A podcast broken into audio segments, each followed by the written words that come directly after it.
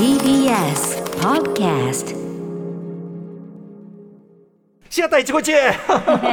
ここはそっちの下の方じゃない？原稿が原稿がなくなっちゃっとりあえずはいああそうですか。失礼いたしました。はいということで。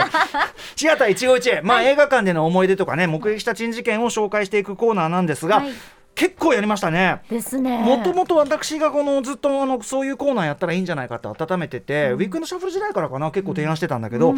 まあ、ついにこの番組で実現して何年かやりましたね結構ね2年3年ぐらいやった？ぐらいやうんうんってますよね、長寿コーナーですが、はい。えっと一旦今回でお休みです。で、あのこの後はですね、あのアフターシックスジャンクションの膨大なアーカイブをね紹介していく、はい。えー過去録というね 企画をこれからお送りしますのでこれはこれでとしかやってないから心配ではあるんですけど。やばそう確かに俺たち俺たち的には都合が悪いかもしれない。はいということでシアター一期一会ひとまずの最終回こんなメールをご紹介します。ラジオネームマカママレードさんからいただいたシアター一期一会です。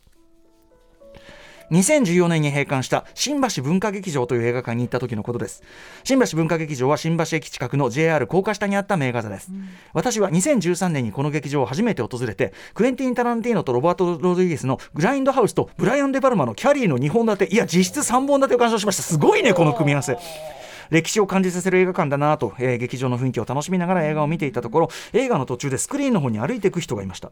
何をやっているんだろうと見ているとその人はスクリーンの端の方から画面の中に吸い込まれている 吸い込まれるようにいなくなりました、えーえっと驚いているとしばらくしてスクリーンからその人が何事もなかったように帰ってきました。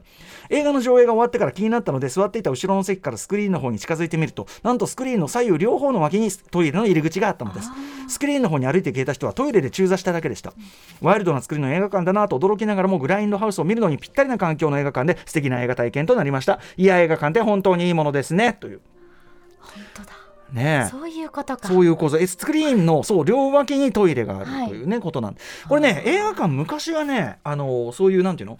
劇場座席から直トイレっていうのがたまにあってですね私の記憶が正しければ三鷹オスカーという映画館、はい。やっぱ名画座あって三鷹にね、えーは僕その座席の中の左側の方で見てたんですけど、うん。僕の左側のすぐ横にもうズバリトイレの要するに暗い映画館の開けるとからもう明かりが入っちゃうんですけどうん。ズバリもうトイレがある。はあ。端的に申し上げておいにはします。ですよね。はいうーんっていう感じ、その状態のまま私はミス三鷹オスカーで、えー朝から夜まであのフェリーに3本立てを見た。うわあなんていうのがあります。まあ、あの改めて言いますけど、まあ、映画館かつてはそういう感じでね、そのうん例えば今の感覚で言ったら、まあ、衛生的にとか汚いとか、まあ、ちょっと物騒だとか、うん。いろんなことあってね、そういう意味では僕今のあのやっぱり映画館って良くなってると思うシネコンでやっぱいろんな方が安心していける環境で、うん。安定した環境で見るこれはもう全然いいことだと思う。性一人ではい。も安心できるようにようやくなってきた。そうそう。それは本当にいいこと。だから、あの昔のえ映画館の方が良かったっていうその美化ばかりをするつもりではないんです。ね。ただ同時にそのなんか隙間さっきから言ってる街の隙間うん。に生じる何か文化としての、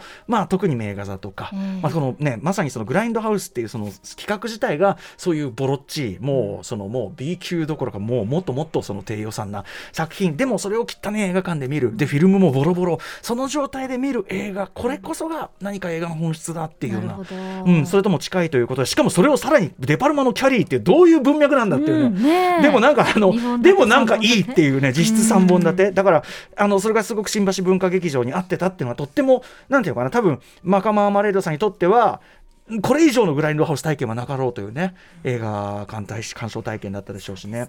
うんということで、はい。えっ、とありがとうございます。えっ、とこのシアター一期一会一旦お休みとはなりますがえいあの一応あのまたこれいつ復活したってねいつやったって、はいコロナもないのに何個あったっていいですよねというやつなんで。絶えずね常にこういろんな思い出体験を送っていただいてたので、はい。まあ、まだご紹介できたようなものももちろんありますし結構ありますしね。あのまだまだ復活するかわかんないのでいつでも送ってくださいって気持ちなんですけど。あのとりあえず送っといてストックもしといてもいいし、うん。あと皆さんちゃんとメモっといてね。ちゃんとね思い出したらメモっといてそうねそれこそが本当にこう歴史というかね、はい。大事な街のシーンにつながってるから本当です。映画の記憶。勝手に変わっていくのよ。あっという間に、ね、映画の記憶街の記憶人の記憶そのすべてでもありますもんね、そうなんです。はい。ということでシアター一期一会。あのーまあ素晴らしいコーナーだったと思います。あのねこのコーナーをきっかけにさ、あのずっとあの会えなかったあのお兄さんどうしてるかなんかいつながったりやーそう藤沢のね。ねモギーのお兄さんと。そうそうそう。いろんな素敵なエピソードも生まれました。そうですね。ん。ということで、はい。またいつか復活を目指しつつ、ね。あのでもこれ別にあの強制的に終わったわけじゃなくてね。あのあ過去録をとりあえず試したいというあれですから。来週からは、えー、アトロ君のねアフターシックスジャンクションの過去アーカイブを紹介する過去録紹介します。ということで最後のシアター一期一会でした。そうだ。